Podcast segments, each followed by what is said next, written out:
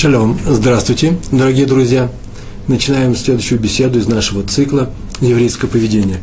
Сегодня э, тема нашей беседы – контроль над желаниями. Э, мне, извините, я придумал такое название, немножко сложновато, но по-другому как-то у меня не получилось, э, как назвать. Недельный раздел Вейтханан из книги «Дворим». Мы сейчас читаем книгу «Дворим». И в этой книге, в разделе Вейтханан написано в главе 5, 18 стих.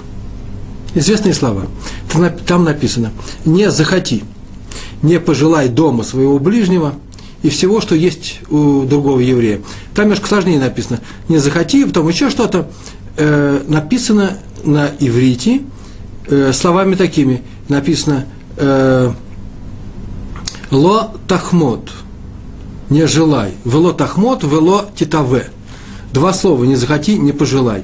И то, и другое – это желание, не что иное, э, как желание. И еще написано у ближнего своего, э, всего, что принадлежит ближнему твоему. Так обычно переводится раеха на русский язык и на многие другие языки, как ближний твой. На самом деле это просто любой еврей, у другого еврея. Так нужно переводить. Не пожелай ничего, что есть у другого еврея. Э, кстати, возлюби ближнего своего нужно вообще точно переводить следующим образом. Возлюби другого еврея, как самого себя. Это будет правильный перевод. Итак, не захоти, э, ничего там перечисляется много, что если у нашего ближнего, у другого еврея, и не пожелай его дома. Все, что у него есть. Не желай в смысле не хоти страстно. Первое слово иногда переводят «не домогайся». Так написано в большинстве переводов «не домогайся». Э, мы об этом ниже поговорим. А второе слово переводится как «не желай». Просто не желай. И то, и другое происходит от э, самого действия, желания, таава. Таава – это желание, рацион – это желание, таава – это страсть, это сильное желание. Так вот, слово та, э, хамуд – приятный, вы знаете, такое слово есть хамуд, приятный нужно переводить как э, э, желанный, то, что хочется иметь. Ну, а теперь сам, э, сама наша беседа. Дело в том, что заповедь очень сложная – все остальные заповеди у нас не делает того-то, того-то. В крайнем случае, в заповеди может быть сказано, не говори того-то, того-то. Слово приравнивается к действию. Но мысли, а у человека есть мысли, слова и дела, поступки. Но мысли, как же можно чего-то не хотеть или не желать? Как правило, э, этого очень мало в Торе, э, запреты и ограничения на мысли. Есть советы, но чтобы было ограничение. Вот мы сейчас практически присутствуем при той единственной заповеди в Торе, которая самым натуральным образом нам запрещает что-то хотеть, а именно не хоти того, что есть у другого еврея, а у тебя нету. И здесь возникает моментальный вопрос, и мы будем э, на эту тему говорить ниже, какие ответы на этот вопрос возникают, но его поднимают сами комментаторы э, Торы. Как это можно не захотеть? Э, разве мы Разве мы управляем своими желаниями? Так вот, ответ, самый простой ответ, это, может быть, и э, будет итог нашей всей лекции. Э, именно так все и происходит. Мы должны научиться управлять своими желаниями. Э, хотя бы в силу следующего э, э, фактора, очень известного. Дело в том, что нам, евреям, запрещается быть рабами. Мы не можем быть рабами. Мы рабы только Всевышнего, его слуги, и выполняем только его приказы. Этот запрет явным образом нам дан на горе Синай, то есть после выхода из Египта, и поэтому мы не можем быть э, э, рабами ни у кого.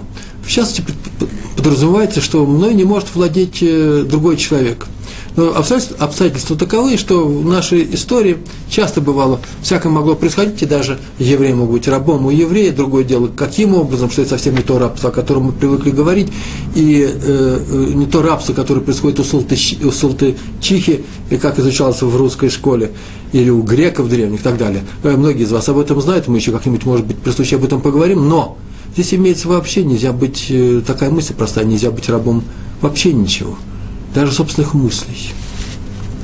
Нельзя быть рабом собственных страстей, желаний, мыслей, своего разума. Нельзя быть в рабстве у своего разума, у своего сознания. Другое дело теперь, что нужно сделать для того, чтобы быть, научиться управлять своими желаниями, своими страстями, своими мыслями. Сначала скажем несколько слов о самой заповеди. Раши пишет, комментатор на Тору пишет, что это одна мецва, лот ахмот, в лоте таве. Не захоти ничего, э, э, дважды сказано двумя разными словами, но имеется подразумевается одно и то же, согласно Раши. Другие комментаторы, их большинство, в частности Асмаг э, и, в частности, Рамбам, считают, что это совершенно две разные заповеди. И Рамбам, например, в книге Сафер Амитсвот пишет, вот следующее делает деление. Остерегись от мысли, остерегись, нужно опасаться такой мысли, желать что-то, а именно лохмот, да, желать то, что есть у другого человека для того, чтобы это приобрести. Что такое желать, желать то, что есть? Я хочу это приобрести. Это называется лахмод. Это нельзя делать. А второе, это обычный рацион, то, то что называется альтитавая. Тава – это страсть. Остерегись покупать то, что он не хочет тебе продавать. Остерегись приобретать то, что он не хочет тебе давать. Не хочет, изначально не хотел. То есть первое – это просто Э, настойчивое желание, очень сильное желание, и это желание направлено по отношению к тебе, умей его убрать, умей им управлять, не желай. А второе – это не делай следующую вещь, когда происходит настойчивое требование, твое требование к этому человеку продать тебе что-то, настойчивое, настойчивое оно, это, э, это желание по отношению к другому человеку. Вот эти две вещи, о них и сказано в Торе. Первое – не желай, второе – не требуй. Первое – не хоти, а второе – не домогайся. Рамбам добавляет, следующие слова он пишет. Если ты, это очень важные слова, если ты не справился лоти таве, не желай, это может привести к, к тахмот, и ты захочешь. Захотел купить, начинаешь давить на другого человека, продай мне. Но если ты не справился лот ахмот с тем, что есть запрет, дави, запрет давить на другого человека, а ты продолжаешь давить, дай мне это, пожалуйста, я заплачу тебе, это может привести вообще к страшным вещам по крайней мере, направление именно то же самое, а именно э, человек может это украсть, человек это может э, э, силой взять, это называется насилие. Что значит украсть? Мне знаете, что такое украсть? Было не твое, стало твое. Э, например, вещь стоит какие-то определенные деньги, хорошие деньги стоят. Ты попросил человека, чтобы он тебе продал это, и в силу дружбы он тебе продает меньше, а он не собирался ее вещь продавать. Вот ты и украл. Чем ты украл? А он же потерял стоимость этой вещи разницу в этой стоимости он оплатил. Ты, ты потребовал себе в, э, в силу дружбы, ты продал часть своей дружбы. Это Тора запрещает. Привожу историю на эту тему. Раби Авраам Мордхе Альтер, э, Адмор из Гур, э, с ним произошла эта история, рассказывает о нем, что он был страстный собиратель книг, коллекционер. Э, книги еврейские, э, связанные с Торой, только, только святые книги он собирал именно собирал. Он их э, покупал, читал, у него в, он был не бедным человеком, была большая квартира, и она вся была заставлена книгами, он все время постоянно их читал. Он был книжник. Я видел таких людей, правда, не в мире Торы, я сам собирал в свое время библиотеку, я человек старого поколения, э, которое э, книгу, собирали книгу, собирали, покупали книги дефицитные. Всякие книги. Вот это то же самое произошло с Раби Адмором э, из Гур, Э, э, хасидским адмором, адмор это руководитель хасидского движения, э, но с ним произошла нет, следующая история. Он собирал святые книги, и однажды он гостил, был в гостях в другом городе у раби Кальмана Фифенхейм из Вены. Он приехал в Вену.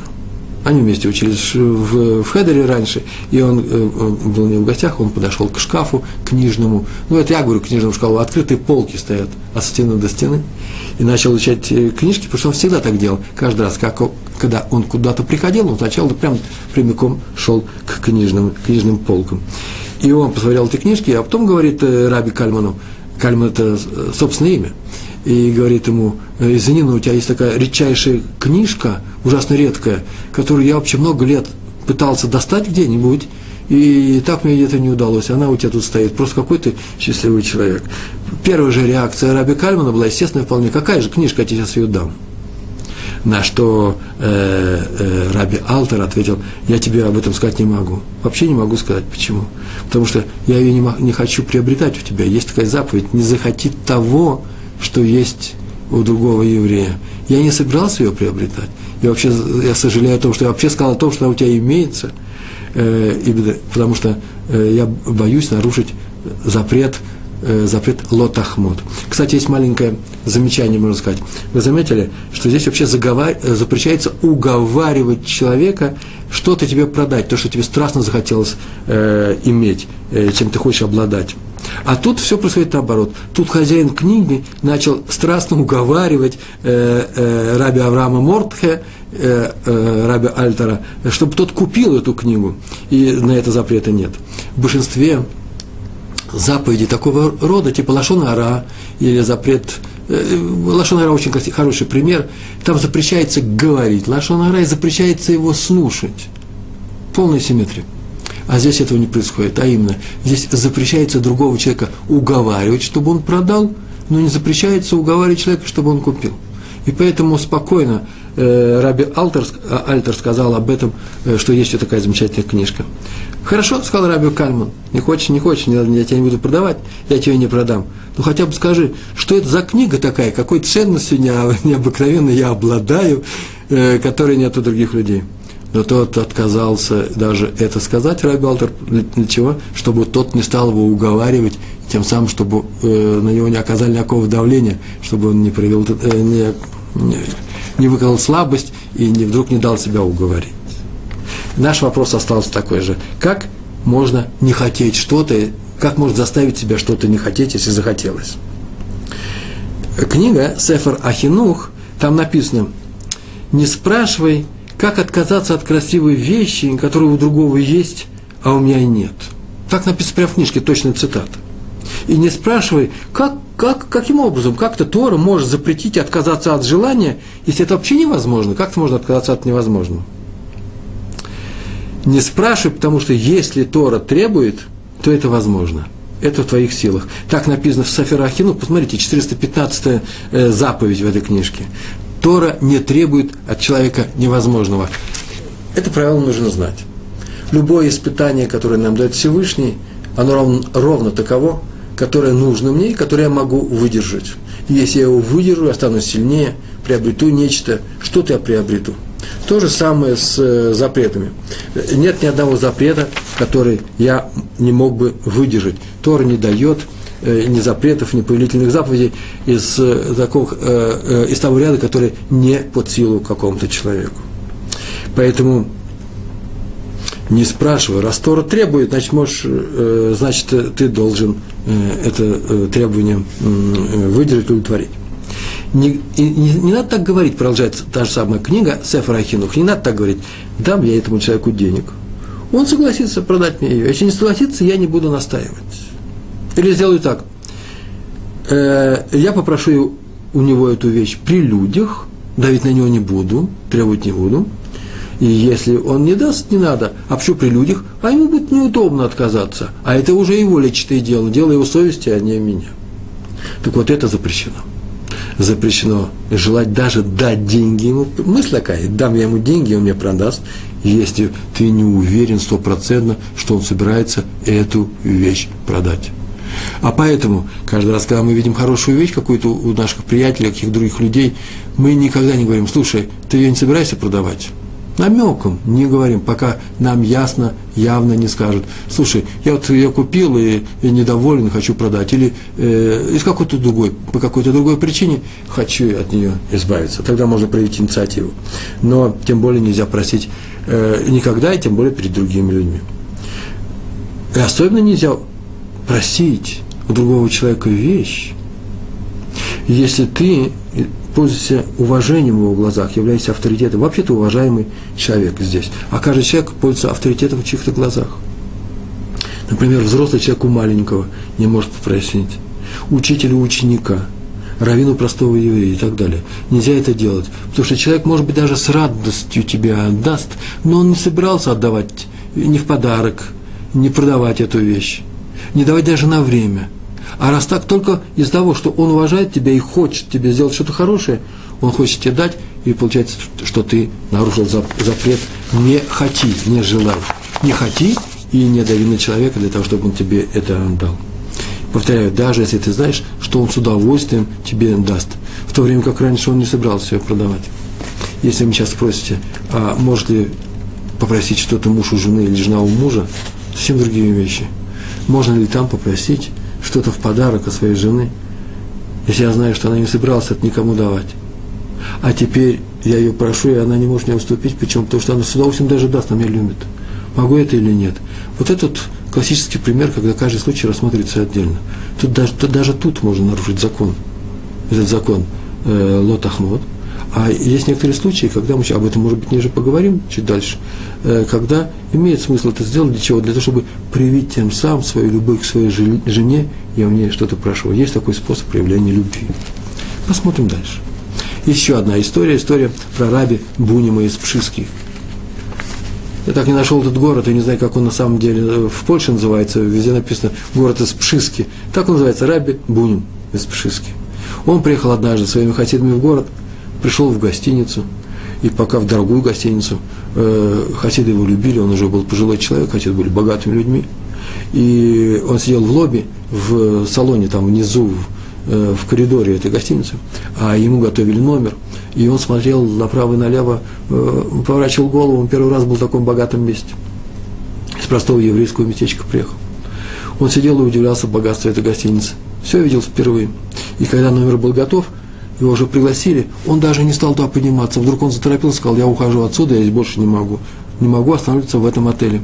Ну, побежали искать другой отель. Он сказал, только недорогой. Начали искать подешевле.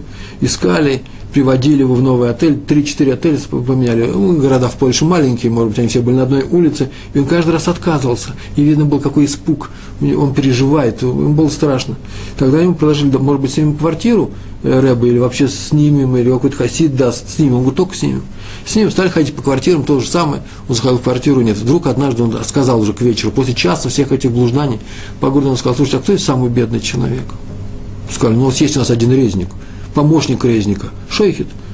Э, даже не шойхет, не извините, тот, кто разделывает мясо в, магазине. Это в России это были люди обеспеченные из-за нехватки мяса, а здесь, в еврейских местечках, это была одна из самых таких простецких должностей. И нашли такого человека и привели туда, и он сказал, ты можешь, сдашь одну комнату для Рэбы, э, Раби, э, Раби Бунима. Ты говоришь, с удовольствием, конечно, Рэбы его ввели за маленькие деньги, он согласился это. Это была маленькая комната, пенал, сам настоящий пенал. Там стояла кровать и стул. И он вдруг вздохнул и говорит, как хорошо, как мне хорошо здесь. Почему? Я хочу тесную, сырую комнату. Для чего? Чтобы не захотеть владеть таким богатством, которого у меня нет, как мы сейчас только видели. Я нечаянно могу захотеть этим обладать. Я нечаянно могу подумать себя, что я несчастный человек, как жалко, что у меня всего этого нет. А теперь я в своем мире, я ничего есть не захочу праведники, как мы видим, опасались не только захотеть приобрести чужое, они вообще боялись захотеть. Это важная вещь, я не хотел бы на этом ставить э, большое ударение ставить, почему? Потому что это тяжело на уроке, для начинающих это для меня тяжело. Это непростая вещь, отказаться от многих желаний, отказаться от многого того, что не нужно, что не помогает. Хотя, между прочим, может, об этом сейчас тоже поговорим.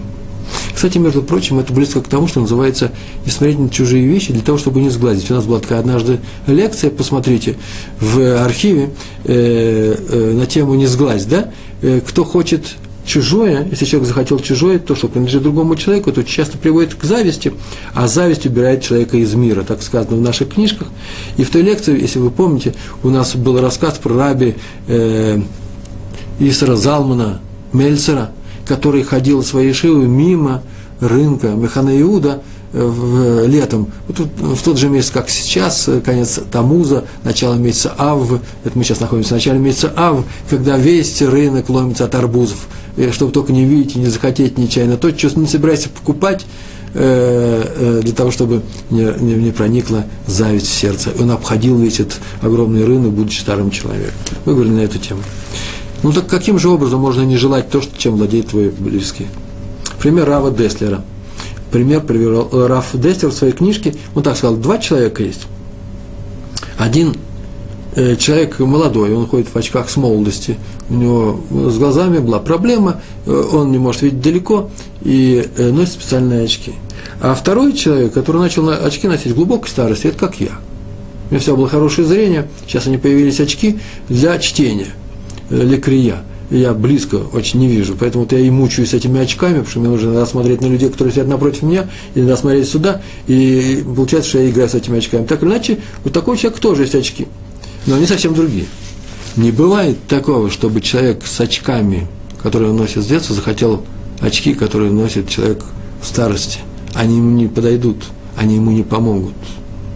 Это пример Рава Деслера. Пример сложный. Почему? Потому что да я же не вижу, что то, что находится у моего ближнего, другого еврея, это мне не подходит. Очень даже подойдет, говорю я. Вот это вот э, есть то, о чем говорит Раф Деслер. А ты уверен, что тебе это подойдет? Всевышний тебе это не дал, значит не подходит. Мы сейчас только говорили. Всевышний дает испытания, которые ты можешь э, э, э, пройти, выдержать. Он тебе дает задания, которые ты можешь, ты можешь выдержать. Но никогда не дает тебе то, что не по твоим силам. Если он тебе не дал богатство, значит, ты, скорее всего, это испытание не пройдешь. А раз так, то, то и не надо его простить. Мне сейчас пришло в голову, пришло в голову, пришло в голову такое сравнение. Э, молодой человек, э, все спортсмены молодые, он был спортсменом, он участвовал в каких-то Олимпийских играх или в, э, в соревнованиях нашего района в Одессе где-нибудь. То же самое, по принципу спортивного соревнования происходит. Но он занимался тем, что он поднимал тяжести.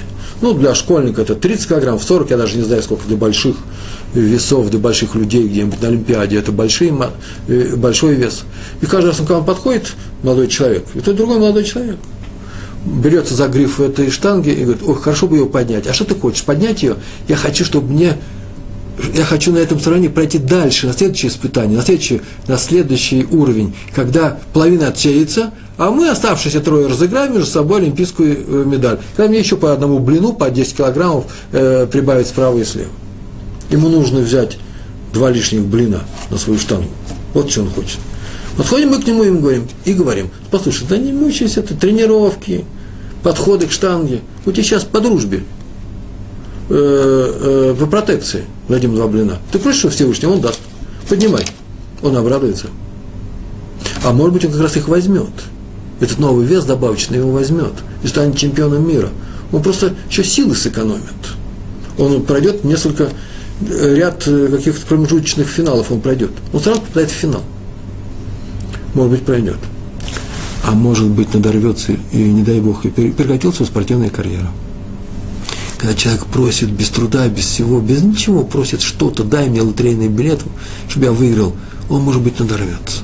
Всевышний дает по медленно, не сразу, как правило, не сразу, по э, одному блину справа и слева э, в каждой попытке, не больше. Это не больше, чем э, сравнение, не надо из него доставать больше, чем оно есть. Мне почему-то показалось, что его, э, о нем нужно сказать. Так или иначе, у каждого есть то, что дал ему Всевышний, а он дал тебе если он дал что-то, вот это вот правило, я хочу, чтобы мы, мы сейчас э, обратили на него внимание, значит, это, если он чего-то мне не дал, значит, это не мое. А, э, больше того, это мало того, что не мое, это мне и не надо, потому что Авина Шабашамаем, Всевышний Бог, который меня любит, он мне дает именно то, что мне нужно. А раз мне это не надо, то это мне можно, может быть и навредит. А поэтому не надо мне этого просить. При всем этом при том, что, как мы говорили о том, что мир вообще-то создан для меня. Такое правило есть. Весь мир создан для меня одного, для меня. Не для вас, здесь сидящих, не для вас, э, смотрящих э, эту беседу, эту лекцию. И нет, для меня. И вы для меня. И вы мое испытание. В каком смысле для меня? А в том смысле, что я буду держать ответ, я один буду держать ответ за все свои поступки, все свои дела. В, э, внутри, в рамках своего еврейского народа но свою функцию выполняю я. За меня, может, кто-нибудь отвечает. Но уж за себя в ответе только я. Может быть, он отвечает за меня как учитель, неплохо справился со своей работой, но за свои поступки, дела, иногда, как вы видите, видите, и мысли отвечает только я. А раз так мир создан весь для меня. И он создан таким образом, что все остальное это не что как арена для проявления моих качеств. Что я должен сделать? Я должен все свои потенциалы все свои качества проявить, подняться на максимальную величину, духовную э, высоту и, по крайней мере, проявить свой потенциал. Это достаточно сказать, потому что с этим определением согласны даже все, даже атеисты. И для этого мне даны весь этот мир. Весь мир – это не что иное, как инструменты для этого, для своего роста. Так вот, не заходить чужих инструментов. Есть у кого-то что-то, это его инструменты, их нельзя хотеть. Вопрос такой, правда, меня на одной лекции спросили, а зачем же Всевышний соблазняет меня чужими э, инструментами. Есть другие инструменты, я говорю, да, других людей. Инструмент сказал, инструмент. Их нельзя захотеть. Другое оборудование, чужое. Зачем он мне дал? Зачем мне соблазняет этим? Как зачем? Чтобы я научился их не хотеть. То есть они, оказывается, и какую-то вещь, роль играют для меня. Так написано в книге Раби Дессера. Книга называется «Мехтав Лилияу». Есть русский перевод тоже, почитайте. Чтобы не уметь, чтобы уметь не желать чужого, надо научиться довольствоваться тем, что у тебя есть. Тот, кто недоволен тем, что у него есть, тот и хочет чужого. Тот и хочет то, что есть у других людей. Даже я сказал бы наоборот. Сначала возникает, что возникает сначала? Недовольство своим, или, а потом зависть, или наоборот. Я думаю, это одновременно, природа одного э, э, явления, не что иное. Человек недоволен своим, он хочет э, обладать чем-то, что обладают другие люди. Вот кто умеет довольствоваться своим, а еще я бы сказал, в рамках сегодняшней лекции, кто умеет довольствоваться малым, немногим, вот тот, и у того и не возникает запретных желаний. Почему я сказал довольствоваться малым? Ведь я нужно было сказать, довольствоваться своим, что есть тебя, тем будь довольным. Так это называется. Вообще сказал малым. Об этом чуть ниже мы поговорим, чуть дальше. Э, Раф, Раби Исхак Зеев Соловейчик из великой династии раввинов, Соловейчиков. Исхак Зеев Соловейчик, который приехал в э, Брисский ров – Э, Равин из Брис, который приехал в Израиль, рассказал о своем отце, Раби Йоси Дови Соловейчике, автор величайшей книги, даже книг Бейс, Бейс Оливи. Рассказывал о том, что тот жил э, в удивительной бедности, ничего в доме в принципе не было. Стол, стулья, кровати, книги. Вот и все, что было в его комнате. Но это было у всех. Но однажды его отец посетил одного раввина, и приводили имя этого раввина, и увидел, что у того совсем маленькая комната, вообще ничего нету. И комната, ну, как некоторые улицы в Иерусалиме, э, э, э, для вытянутых рук места нету. И он там живет. Спросил он его, не мала ли тебе эта комната? А тот ответил,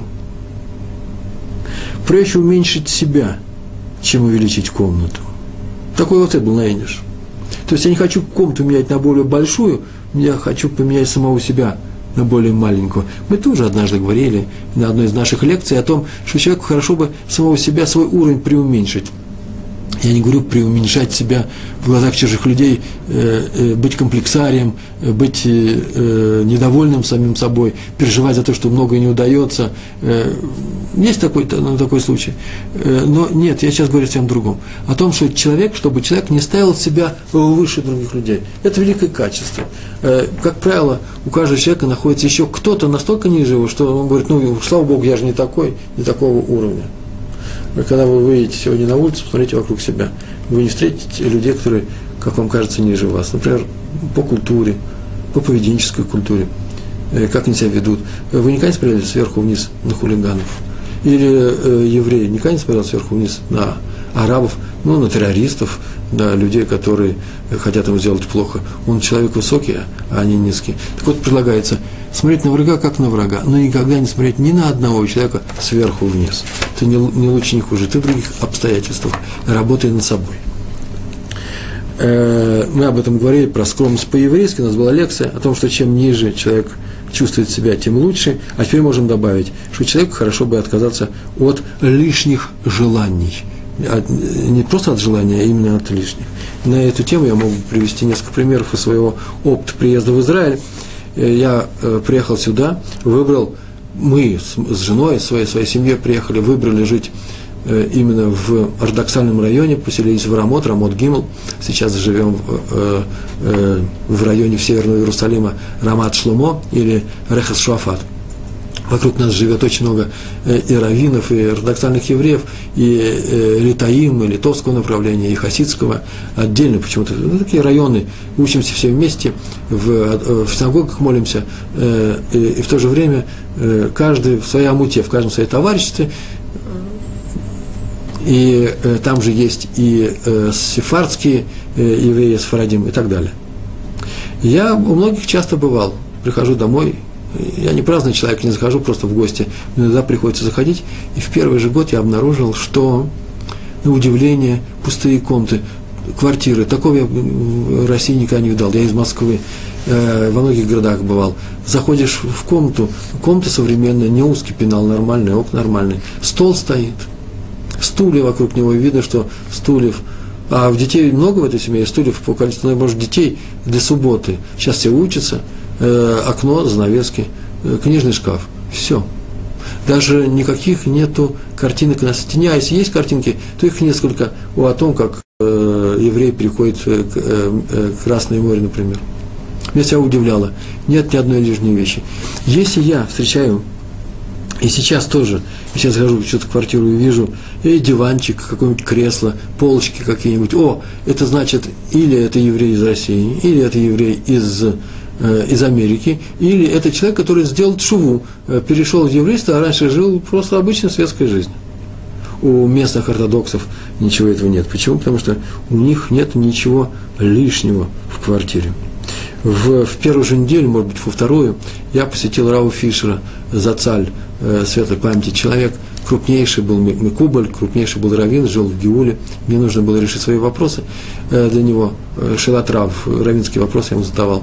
Я уже учился в Шаутами, и это было э, больше 20 лет назад, много больше 20 лет назад, когда мы приехали. И я пошел с Рав Вайсом, одним из преподавателей раввинов, э, членов э, Равинского суда в Иерусалиме, к Раву Фишеру, чтобы задать этот вопрос, потому что Рав Фишер вообще-то говорил на идиш, а я идиш слабоват настолько, что мне нужно переводчика, и он пошел переводить. Но переводчика не оказалось не нужно. Э, э, Раф Фишер сам и э, говорил на таком легком идиш, и, и на иврите. Но когда мы пришли, там была маленькая очередь в стареньком доме в Геуле, в центре, рядом с Майя Шарим. Мы сели в очередь, которая очень быстро прошла. Я зашел вместе с Рамом Вайсом и видал комната – ну, мне, извините, я вся говорю, какой маленькой 16, 16 метров в комнате жил я, моя сестра и моя мама и папа в моем детстве. Нет, это было намного меньше. Правда, здесь не было 4 человека, и в середине стояла печка, но все равно уже очень было как бы бедненько, ничего не было. Комната, совмещенная с кухней. Обычно совмещают чем-нибудь другим, что-нибудь другое, а тут с кухней. И все время, пока мы говорили с Рамом Фишером, за длинным столом, стол чуть длиннее этого, он был сам длинный, не квадратный. Его жена, э, пожилая женщина, резала лук. Если это не просто так задать вопрос равину, когда тут лук режут, готовят суп э, к субботе, а может вообще суп к будням. Но я почему-то э, хотел заплакать не от, не от лука, а от того, что вот как же живут люди, и не нужно им ничего. Оказывается, им ничего не нужно. И это принято в, э, в, в тех районах, в которых живут израильские ортодоксы. В израильских комнатах нет ни одной лишней вещи. Вы мне извините, я бы мог так бы сейчас сказать, у них вообще в жизни нет ничего лишнего. Еще больше я бы сказал, у них и в словах нет ни одного лишнего слова. А если хотите, я могу сказать, что у них и мыслей ни одной лишней нет. Кто это смеется, скажут, у них вообще никаких мыслей нет. Ну что богатство, россыпи мыслей. Я с ними Тору учу, я вижу, что у них там происходит. Что они говорят и как это глубоко. И нет ни одного лишнего слова. Как сейчас принято говорить, по жизни. Э, я сам смотрю Э, на чужие книжные шкафы, с удовольствием всегда, и когда приезжаю, э, русские книжки люблю, сам занимаюсь книжками, и когда подхожу к книжному шкафу, с удовольствием это изучаю, я заметил, что у нас настоящих раввинов нет ни одной лишней книжки. Каждый раз, когда ты покупаешь книжку, смотри, нужна ли она тебе, будешь ли ты ее читать не один раз, а вообще постоянно читать, пользоваться ею будешь ли, чтобы она у тебя не занимала место. Так нужно подходить требовательно ко всему, что вокруг нас. История, рас, рассказанная о рабе Ильяву Давидом Рабиновичем, у него были несколько книжек, э, и э, он рассказал о том, что когда он был маленьким в детстве, его брат, мы говорим о книгах, в книжном шкафе я сейчас заговорил, купил одного равина, который написал эту книгу и издал за свои деньги э, книгу, очень редко в то время, причем что равин выпустил ее маленьким тиражом, может быть, 100 экземпляров – и передал своему младшему брату э, Элиагу Давиду, Довиду. Почему тот страстно э, любил книжки, и, может быть, это как раз на эту тему он в это время изучал э, тот трактат Гемары, который эта книга была посвящена. И он немножко подрос, и он уже, он уже ходил в большую Ишиву, перед свадьбой своей. И однажды к нему заглянул сын того равина автора и попросил на секунду, говорит, у тебя не осталось э, экземпляров книжки, которые мой отец э, однажды выпустил в свет. И Раф Рабинович сказал, остался, дал ему на время. Но прошел месяц, два, тот человек не возвращал, этот ребенок не возвращал эту книжку. Что случилось, неизвестно. И никто даже в этой истории не занимается таким вопросом. Но через некоторое время он встретил самого автора и спросил, а что теперь с книжкой, мне ее вернут? Тут ужасно удивился, спросил, а что случилось, с какой книжкой? Тот рассказал всю эту историю, сказал, что вот взяли книжку на время. Тут э, сам расстроился этот автор, говорит, слушай, если так, то давай я тебе ее отдам. Тот говорит, нет, нет, нельзя, я не могу, потому что вдруг испугался, а вдруг я ошибся, а вдруг вернули, меня не было, а вдруг еще что-то произошло. Сейчас я, оказывается, уговариваю человека отдать мне книжку, которую он считает своей. Было как сказано, не пожелай того, что хранится у твоего ближнего, то, что ему принадлежит. А если это мое, если это мое, и он знает, что это мое, это мое, я могу попросить. Тоже нужно попросить уметь не обидеть человека. Мы об этом будем еще говорить с Божьей помощью. Как забирают долги. А тут э, это вообще, вообще-то моя книга, никто ничего не просил, мне нужно ее вернуть, взяли на время но нельзя давить на человека. Он-то уверен, что это его. Поэтому сказал, и поэтому он сказал, нет, нет, Раби Равинович, нет, нет, ничего страшного, может, я ошибся, э, я отказываюсь от всего вот этого. Тот сказал, ну ладно, хорошо, но если тебе книжка нужна, ну хоть я не знаю, ну купи мне фаллическую плату. Тот говорит, нет, нет, ничего нельзя. Почему? Потому что э, э, он опасался нарушить запрет ло тахмод, не захотеть то страстно, что есть у другого человека. В крайнем случае найдем эту книжку э, в, э, в других местах, в книжном магазине. Не страшно будет, если мы ее нигде не найдем. Так на небе распорядились, но не будем хватать человека за горло и требовать, чтобы он нам отдал то, что мы вдруг страстно захотели иметь. Это великая заповедь не хотеть того, что есть у других людей. Миленькие мои, что есть великая заповедь? А мне это надо. Так вот, Всевышний, оказывается, дал нам не менее великое свойство быть довольным тем, что у нас есть. У меня что-то есть, я могу проявить довольствие, проявить, сказать, как хорошо, что это у меня есть, и быть довольным этим. Магет из известный э, еврейский учитель, приводил такой машаль, аллегорию, басню, ну, рассказ, он его сочинил. Он приводил такой рассказ – один богач щедро раздавал э, беднякам деньги, очень щедро. К нему приходили люди, у вся была очередь, он каждого кормил, деньги давал, кормил. Потому что сам был небогатым человеком, может быть, э, раздав все свое богатство, но кормить уж точно. Стол вся был накрыт для бедняков, и э, еду и питье можно было получить. Пришел один и сказал, дай мне не еду и питье, а то, что мне нужно. Ну, что бы мы ответили с вами, а что тебе нужно, сказали бы мы. А этот богач сказал, ну подожди секундочку, что тебе нужно, может, еще и получишь. Я сначала поешь и попей. Поешь. Он всяк кормил сначала людей, которые приходят к ним. Между прочим, это тоже великое, великое, великое еврейское качество. Когда к тебе приходят гости, я не знаю, как в Америке, я не знаю, как в большинстве городов Израиля, я жил в Иерусалиме. Я не знаю, как это сейчас происходит в России. У нас это происходило, может быть, несколько иначе какое-то количество лет назад, я уже давно уехал оттуда, может, 20 лет назад, там какие-то перестройки, там люди беднели, богатели, я не знаю, что там происходит. Но когда приходит человек, в первую очередь его нужно накормить. У нас происходил урок, например, урок Торы. Мы учили Тору в Москве. У Давида Горохова э, был такой э, известный человек, который, был, который имел просто щедрый еврейский дом. Приходили на уроки до 20, до 20 30 учеников, и жена его ставила Э, вкуснейшую еду, большие э, кастрюли с супом на стол. И люди, приходя с работы, шли же на уроки, а потом ехали домой, ели. Это великое свойство. Поэтому сказал этот человек, этот богач, сначала поешь у меня, а потом поговорим на тему, что ты хочешь. Тот сказал, ну я-то не хочу есть. Я же не с работы. Пришел на урок Давиду Горохову. Я вообще-то поел, я из дома иду. Я сытый. Поэтому дай-ка ты мне рюмку водки для того, чтобы мне аппетит разыгрался, тогда я, может быть, и поем. Магит из Любина привел этот рассказ. Тот рассмеялся и сказал, вообще-то моя заповедь, я обязан кормить голодных, но я не обязан пробуждать в них аппетит, чтобы они стали голодными. Весь это рассказ. Вот то же самое Всевышний. Если Он даст мне все, что я хочу, то конца не будет. Есть такое правило, так записано в Талмуде. Если у человека есть сотни, он хочет две. Если у него есть две сотни, он хочет четыре. Он хочет. И это, естественно, нормальное, э, разумное желание, встроенное в нас. Почему, тоже можно отдельно говорить, но главное, что так устроен весь этот мир. И человек может хотеть. Поэтому, когда человек дает, когда Всевышний дает мне парносу, заработок, я могу быть довольным, могу быть недовольным, могу хотеть.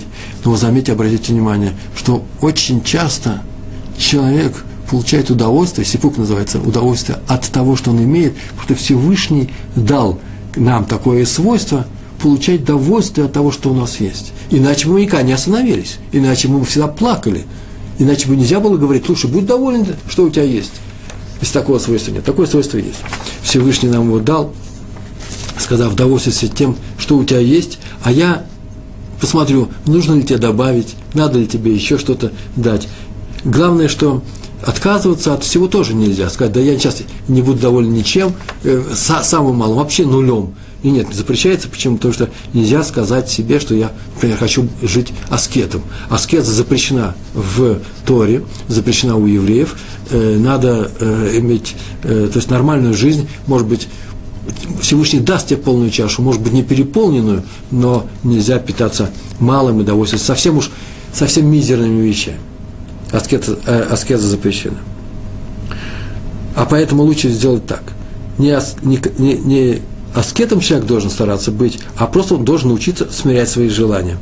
Думать каждый раз, что тебе на самом деле нужно, и чтобы ничего не взять лишнего. Об этом сказано Мишли, 10 э, глава, стих 22, там так написано, очень такие редкие слова. Благословение Всевышнего, оно обогащает, оно делает человека богатым. Не богатство, которое дает Всевышний человеку, а благословение Всевышнего. И с ним не будет горя. Что это означает?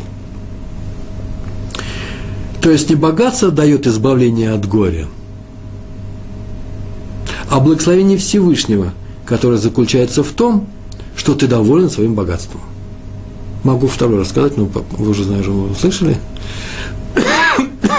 Не то, что я сейчас, чем я владею, делает меня счастливым, а именно благословение Всевышнего – он мне таким образом, а Всевышний дает мне что-то за благословением. Он мне дал это, то, что мне дал, то, что я владею, таким образом, чтобы я был этим доволен. Я должен поискать, найти все силы, быть довольным этим. И это приведет э, к тому, что никакого горя от обладания этого богатства у меня не будет. Не хотеть большего, не хотеть лишнего. То же самое у нас сказано в Тилем, э, слова известные, «Потеха тядеха умазбе лихой хай рацоем». Э, так мы и произносим и в, э, в, молитвах наших, это из Тегилем, открывает Всевышний, про Всевышнего сказано, он открывает свою руку, протягивает, дает мне то, что положено. Все идеи социализма здесь сказаны. Все социальные проблемы тут решаются этим вопросом. Каким, э, э, э, этой темы, какой темы? Всевышний дает каждому, открывает руку и удовлетворяет желание всего живущего – что значит удовлетворять всего живущего? Мы же прекрасно знаем, что другому человеку давай, не давай, он все равно будет доволен, он скажет еще и еще. Сам сказал, имеет сотню, хочет две. Всевышний дает что-то и делает человека сытым. Вот что означает удовлетворяет желание. Сытым, я поел, я уже сыт. А именно, э, э, какое желание? Какое желание он удовлетворяет, Всевышний удовлетворяет желанию всего, всего живущего? Не убить богатством, едой и прочим, а желание быть довольным. Вот какое желание э, удовлетворяется Всевышним. Адмор из Гур, Раби Исроэль, у него было несколько адморов, руководителей гурских хасидов, пишет, что однажды он посетил Раби Арье Левина и обнаружил, что тот живет, как мы уже говорили, третий пример, живет в, э, с ним в очень маленькой комнате, и даже шарутим, туалетная комната на, кухне, э, на улице – это редкие случаи. Я-то застал такую эпоху в, в России. Я сам жил много лет в Черкизово, в Москве, в деревянном доме, где все это было на улице, во время морозов. Это отдельная история. И Стрелим не верит, когда я об этом говорю. И он застал то же самое, но без морозов, у Рави Арье Левина, э, который был, ну, называли его святым э, Иерусалима. И спросил, он что, не хочет поменять комнату на другую в другом районе? И тот ответил, так я ее и меняю каждый месяц.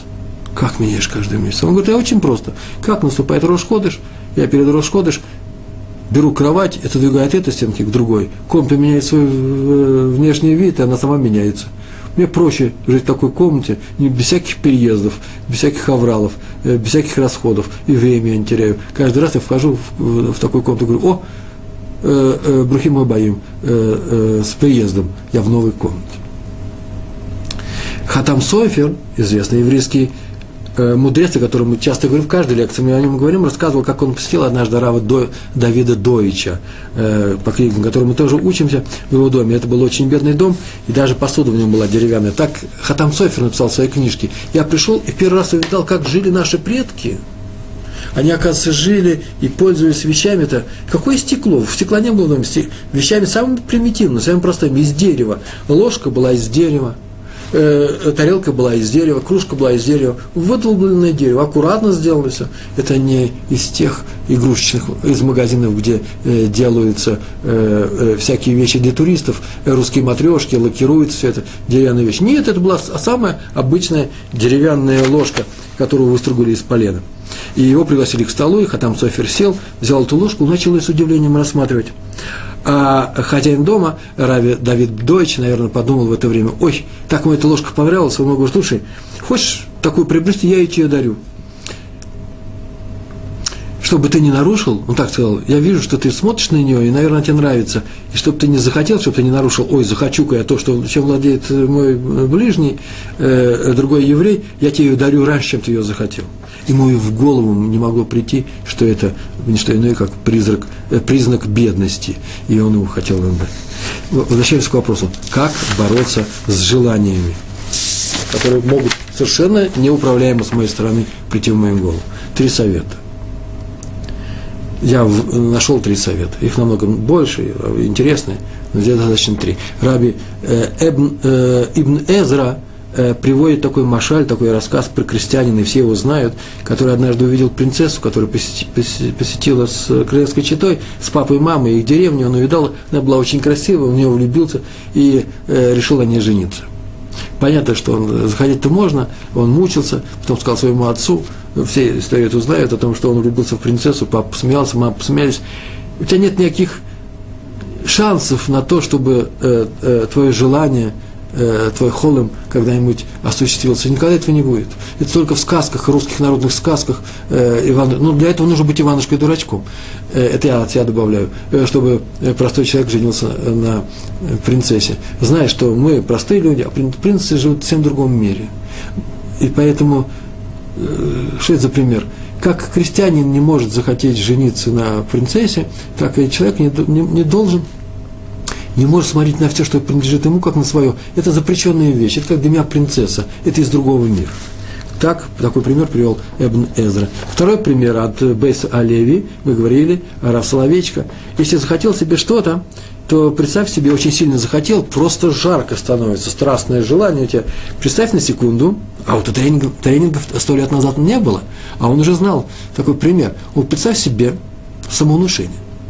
Он другие слова использовал при этом. Представь себе, что тебе очень горячо, тебе на самом деле горячо, внутреннее желание превратить в физическое. Представь себе, что тебе очень горячо, ты в одной рубашке ложишься на лед э, на реке река покрыта льдом, а ты очищаешь снег голыми руками, потому что ты уже остудишься, лежишь и представляешь, как холод входит в твое тело. Сразу же ты отвлечешься от, э, от этого неправильного желания, тайвы, от страсти чем-то другим обладать.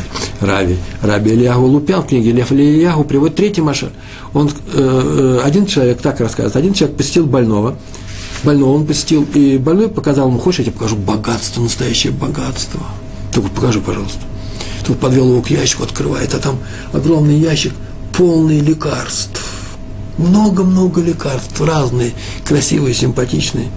Тут спрашивает, что это такое? Говорит, это доктор мне по дешевке э, продал из аптеки лекарства. Повторяю, какой я богатый человек. То второй подумал, смотрел на это и подумал, какой я счастливый человек, что мне не нужно хотеть всего этого.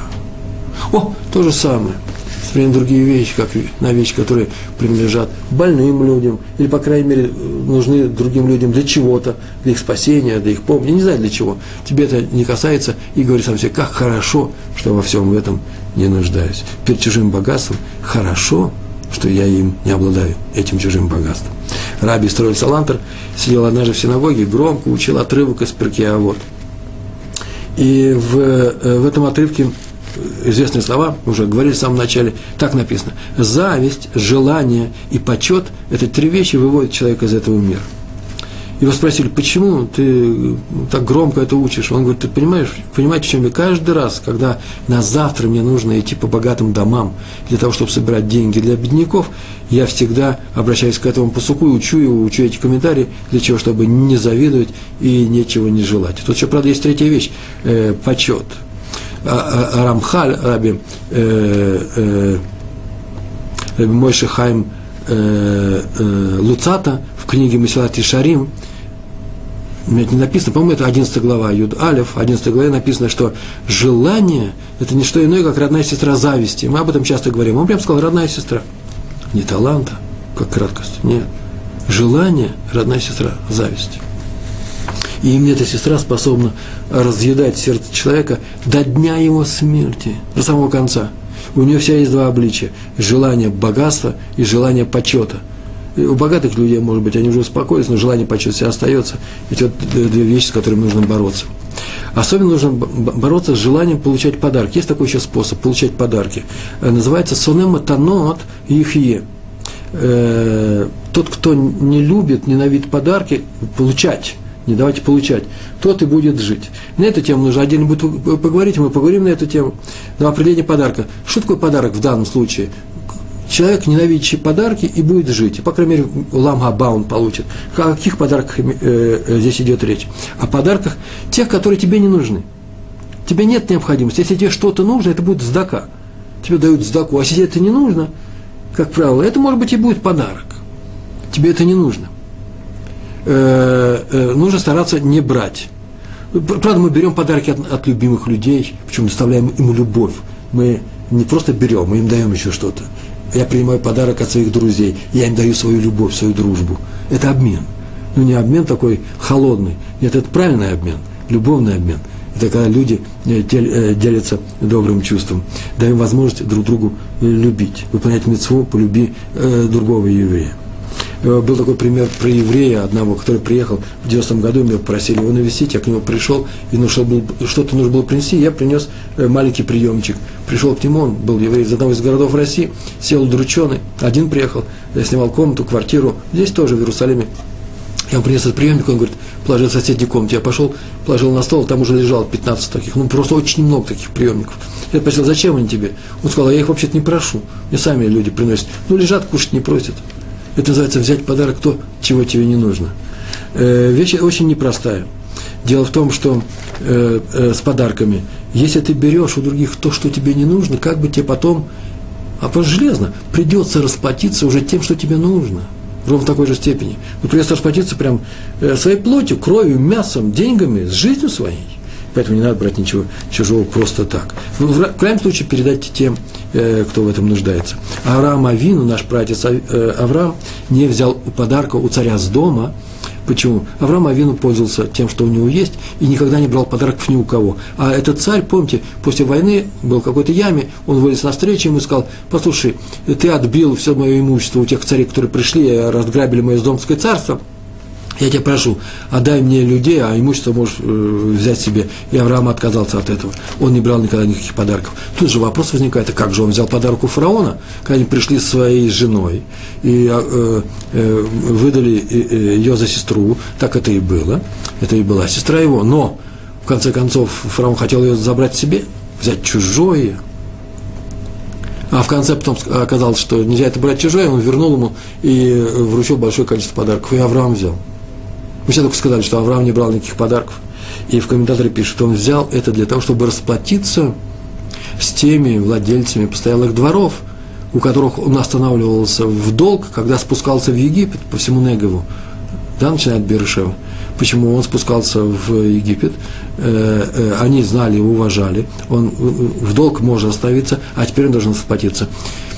Нужно не брать подарков, можно не брать сдаки, больше того, есть такое, например, правило. Если у тебя нет денег, то лучше не побирайся. Лучше и субботы сделать. То, то это язык в, Талмуде. И субботы сделать обычный день, и не купить вина, и не купить свечей, э, но только не побирайся.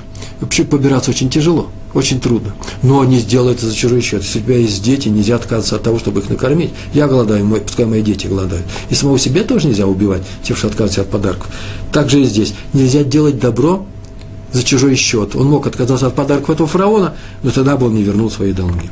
И последняя история, из, которая сегодня есть у нас, это история э, о рабе Менделе, Минахе Менделе из Скотска про Тфилин. Э, э, известный хасидский руководитель, Магит из Межерич, ученик э, Большим Това, оставил после себя три пары изумительно красивых тфилин, которые он получил тоже наследство от своих отцов, еще до периода хасиду, э, хасидизма. И он умер, оставил их. И Раби Минаха Мендел из Коцка, крупнейший раввин, однажды был в Межерич, посетил э, дом э, покойного Магида из Межерич и увидал эти три, тфилин, три пары тфилин и сказал, э, может он приобрести, купить, что здесь больше мужчин нету, у каждого есть свой тфилин, купить один из них, тем самым даст деньги вдове покойному. И она сказала, что это вообще-то стоит э, э три, каждая пара стоит три золотых рубля. Это большие деньги. Три золотых рубля в, э, в те времена стоили очень много. Он уехал домой, очень долго их собирал, эти деньги, наконец-таки собрал, и когда э, какой-то хасид ехал в Межерич, он сказал, меня тебе передаю эти деньги, я сказал всю эту историю, зайди в такой-то дом и купи у вдовы Магиды Межерич э, тфилин. Мы с ней договорились о том, что, чтобы ты, э, что я могу это купить. И он поехал, и так и сделал, приехал, и дает ему эти фильм, и говорит, вот хороший какие-то фильм, положил их на стол, я выполнил, Рэба, ваше поручение – но ну, если бы вы знали, вы меня извините, но я нарушил заповедь не захотеть то, что есть у ближнего твоего. Такие хорошие твиль, хороший твиль, что я их тоже захотел.